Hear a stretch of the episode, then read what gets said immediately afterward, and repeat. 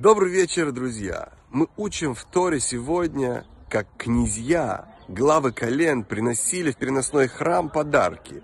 И эти подарки были у каждого колена одинаковые.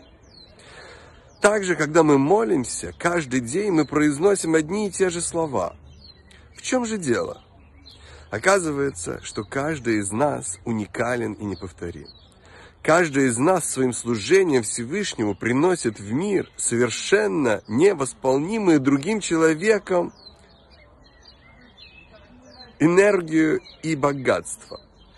Каждый из нас, молясь Всевышнему, может и должен произносить свою молитву, свои слова. И эти слова, этот вклад в наш мир является незаменимым, уникальным мазком – на общей, неповторимой, прекрасной картине нашего мироздания. Прекрасного вечера и замечательного настроения.